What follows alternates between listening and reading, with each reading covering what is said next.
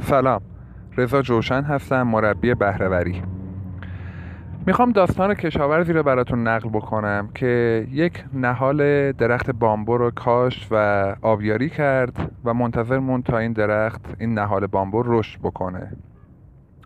کشاورز داستان ما یه روز دو روز سه روز یه هفته مواظبت می‌کرد از این نهالش آبیاری می‌کرد دوروبرش رو تمیز می‌کرد و به هر ترتیبی که بود تلاش می‌کرد که این نهال رشد بکنه و به درخت تنومند و بزرگی تبدیل بشه.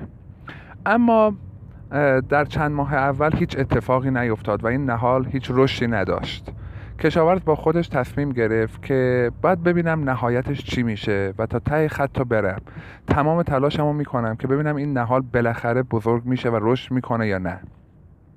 در سال اول هر چقدر تلاش می‌کرد و آبیاری می‌کرد این نهال هیچ رشدی نمی‌کرد. در سال دوم به همین منوال گذشت. تا چهار سال اول این نهال زیاد رشد نکرد رشد قابل قبول و چشمگیری نداشت. ولی کشاورز تصمیم خودش رو گرفته بود و می‌خواست تا ته خط بره. اواسط سال چهارم بود که این نهال یک دفعه شروع به رشد کرد و در ظرف چند هفته قد این نهال نهال کوچیک رسید به یک درخت سمتری. خب کشاورز امیدوارتر این نهال این درخت رو دیگه آبیاری می‌کرد و بهش میپرداخت و بهش می‌رسید تا بزرگتر بشه و رشد بکنه و بتونه از این درخت استفاده بکنه. در سالهای بعد ارتفاع این درخت بامبو به 16 متر رسید. بسیاری از ما وقتی کاری را شروع می‌کنیم همون اوایل کار خیلی زود خسته میشیم ناامید میشیم. انگار که آمادگی داریم دائما دنبال بهانه هایی بگردیم برای اینکه ناامید بشیم برای اینکه اون کار رو بذاریم کنار و دنبال یه هدف دیگه ای بریم. انگار هدف خاص و هیجان انگیزی برای ما نیست وقتی کاری را شروع می‌کنیم و برای همین به راحتی حاضریم دست ازش بکشیم و به کار دیگه ای بپردازیم یا دنبال یه هدف دیگه ای بریم. بسیاری از ما آدم ها بامبه های زندگیمون رو گم کردیم. یادمون رفته که باید تلاش بکنیم تمرین بکنیم تا به ثمر برسه. خیلی وقتا ممکنه که اون بامبو هیچ وقت رشد نکنه. ولی قشنگی زندگی به اینه که ما تو این مسیر هر روز با یک هدف خاصی از خواب بیدار شدیم و تمام تلاشمون رو کردیم تا به نتیجه برسه. این چیزیه که به زندگی ما می‌تونه مفهوم بده و معنا بده. هر کدوم از ماها ممکنه الان دقدقه ها و تنش های متفاوت و متعددی را داشته باشیم چیزهای خیلی زیادی که ذهن ما را به خودش درگیر کرده مشغول کرده و ما را نگران کرده. یا ما به خاطر وجود اون مسائل نمی‌تونیم الان شاد باشیم. همین الان با تمام با وجود تمام این دغدغه ها و مسائل یه لحظه فکر بکنید یک خبر بیماری را به ما بدن. حالا راجع به یکی از نزدیکانمون مثلا بگن که به حال یه بیماری صعب العلاجی گرفته و خیلی سخت درمانش. با شنیدن این خبر تمام اون دقدقه ها و تنش هایی که قبلش داشتیم یه جوری رنگ میبازه. خیلی کم رنگ میشه. بعضیاش اصلا فراموشمون میشه. از بین میره تو ذهنمون. چرا؟ چون با شنیدن این خبر ما الان یک هدف بسیار مهم و هیجان انگیز داریم.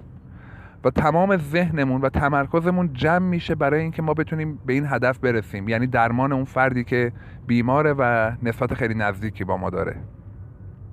چه خوبه که قبل از شنیدن یه همچین خبرهایی ما بیایم برای خودمون یک هدف تعریف بکنیم. هدفی که به همین میزان به ما شور و هیجان و اشتیاق بده. دلمون بخواد که بهش برسیم. اینقدر انگیزه داشته باشیم که قبل از اینکه ساعتمون زنگ بزنه صبح از خواب بیدار بشیم. اینقدر شور و هیجان داشته باشیم که برای رسیدن به اون هدف حاضر بشیم تلاش بکنیم. دست از پشت کار بر نداریم دست از تمرین بر نداریم. ناامید و خسته نشیم زود. من پیشنهاد می‌کنم بامبوهای زندگی یا بامبو زندگیتون رو پیدا بکنید.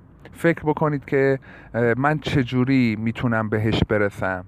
براش برنامه بریزید و مهمتر از همش تکراره. تکرار تکرار تکرار. باید تمرین کرد. اینقدر باید تمرین بکنیم تا توی یه کاری استادکار بشیم و وقتی که استادکار شدیم اون موقع تمام اون چیزای دیگه که می‌خواستیم تو زندگیمون خود به خود به سمتمون سرازیر میشه. ما وقتی که توی یک کاری موفق بشیم ذهنمون یاد می‌گیره که موفقیت می‌تونه در دسترس باشه. به ما اعتماد می‌کنه. و اون موقع هستش که اهداف بعدی و موفقیت های بعدی هم خواهد اومد. زندگی نامه آدم های موفق و وقتی مرور می‌کنیم می‌بینیم اونا روی یک کار زیاد اصرار کردن. پشت کار داشتن. به قول ادیسون موفقیت یک درصدش نبوغه و 99 درصدش عرق ریختنه. فکر می‌کنم یکی از بزرگترین چالش هایی که مردم ما باش دست و پنجه نرم می‌کنن همین زود ناامید شدن باشه و خیلی زود خیلی راحت دست از هدفمون می‌کشیم. امیدوارم که روی این مبحث بیشتر فکر بکنیم. یک هدف هیجان انگیز بسیار هیجان انگیز برای خودمون تعریف بکنیم و بعد با تمرین و تکرار بتونیم بهش برسیم. امیدوارم تو این مسیر صبرتون از دست ندید. شاد و موفق باشید. خدا نگهدارتون.